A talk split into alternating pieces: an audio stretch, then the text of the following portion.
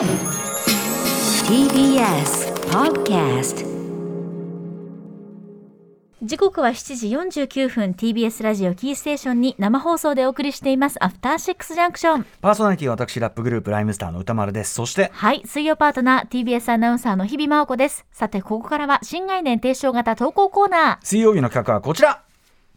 シアター一期一会失礼しました、このコーナーで映画館で出会った人や目撃した珍事件などの皆さんが映画館で体験したエピソードを紹介していきます。今日はねあの番組冒頭から渋谷東映が12月4日にね、えー閉館決まりましたというお話をねしてきましたがあれもまたシアター一期一会という。そうですね。まあそのお話しするだけであの蘇ってきますよね。あそこで何したみたいなのがね、はい。あの日比さんのチケット売り場の話もすごく素敵でした。すごく高く感じた記憶がファッとあとあのマイクま越し。マイク越しの感じ。ちょっと聞き取りづらくて、うんうん。でも大人にこう小さい窓に向けて話さなきゃと思って一生懸命なんか声をかけた記憶があります。いいですね。それ本当に素敵な思い出だと思います。はい、そんな感じでですね、シアター一期一会、えー今週もご紹介しましょう。ラジオネームロンルイさんからいただいたシアター一期一会です。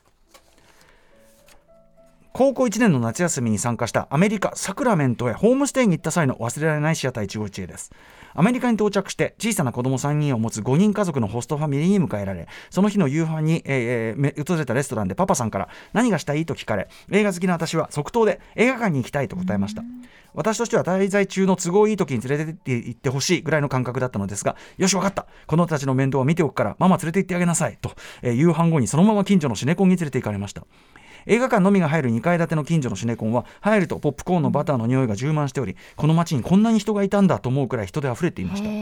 当時日本と公開に、えー時間差がありわからない作品だらけだったため作品選びはママさんに任せました。そんなママさんが選んだ映画は当時アメリカで公開間もなかったアルマゲドン。だから1998年ですね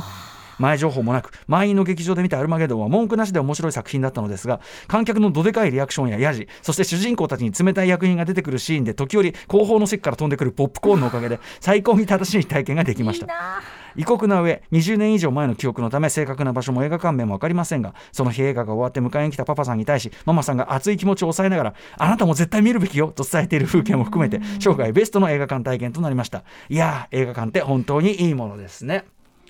追伸としましてこのアルマアルマゲドンね当時あの松田聖子さんがキャメオ出演とか一瞬だけ出てくる、松田聖子さんが隕石が近づいているにもかかわらずショッピングに行きたいのというシーンで会場が爆笑に包まれていて当時松田聖子すげえと思いましたという話ですね。あーいいな あのーやっぱねその初めて海外で映画館行くとはい。ノリの違いにやっぱし驚愕みたいなことってありますよね。まあ映画にもよるんだけど、はい。まあこうアルマゲドンぐらい、まあ、気楽に見られるやつだと本当地球がね地球存亡の危機なんだけど。地球存亡の危機なんだけどまあ気楽に見られるやつだとやっぱこういうこう結構喋る突っ込むブーイング、まあ、笑いはもちろんのこと、はい。ポップコーン投げるは結構勘弁してくれって感じもあるけど それは映画に対してじゃなくて前のやつの人に対して迷惑はいつってねうーん。みたいな感じでもそれすごいこう鮮烈に残るものですよね。私もやっぱりそのニューヨークでそのコメディ映画見た時のこととかあとアムステルダムで見たらそのシステムの違い。はい。あのどんな映画でも強制的に休みが入るとか。あとその今だとね、まあ、あったりしますけどあのバーがあってもうそこで普通に結構本格的に酒飲めるみたいな。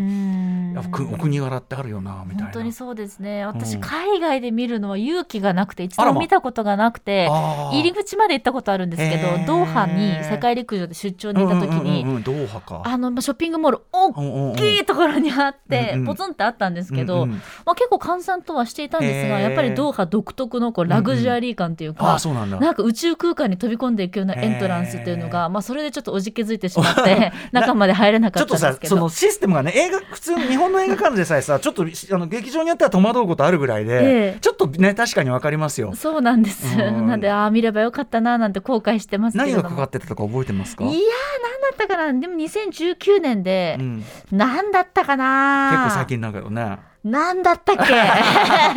僕あと韓国に見に行ったソウルで見た時は最後まで行くというね、日本でも後に公開されました。けど見た時はあのーやっぱりその、まま、もう全部さハングル字文字だからさ何の英語も何も書いてないから何にも分かんないまま見て、まあ、でもすげえ映画も面白かったんだけど、うんうん。あの向こうの映画館の噂には聞いてたけどエンドロールはいの最中にみんな出てっちゃうし電気がついちゃってしまいには止まるっていう。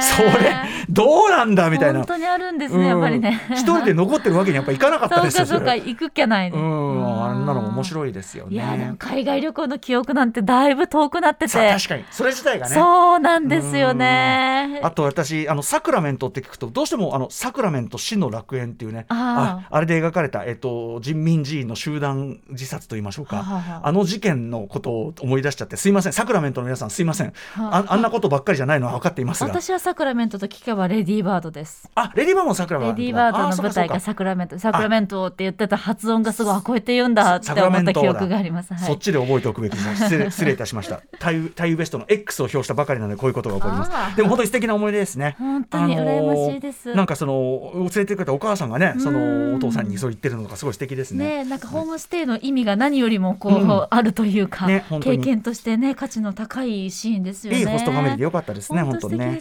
はいということでまだまだこのシアター一期一会募集しておりますはい。なるべく映画館の名前などあれば添えていただけたら嬉しいです。投稿コーナー宛先は歌丸アットマーク tbs.co.jp までメールが採用された方には番組ステッカー差し上げています。以上、新概念提唱型投稿コーナー、本日水曜日はシアター一期一会でした。After Six Junction.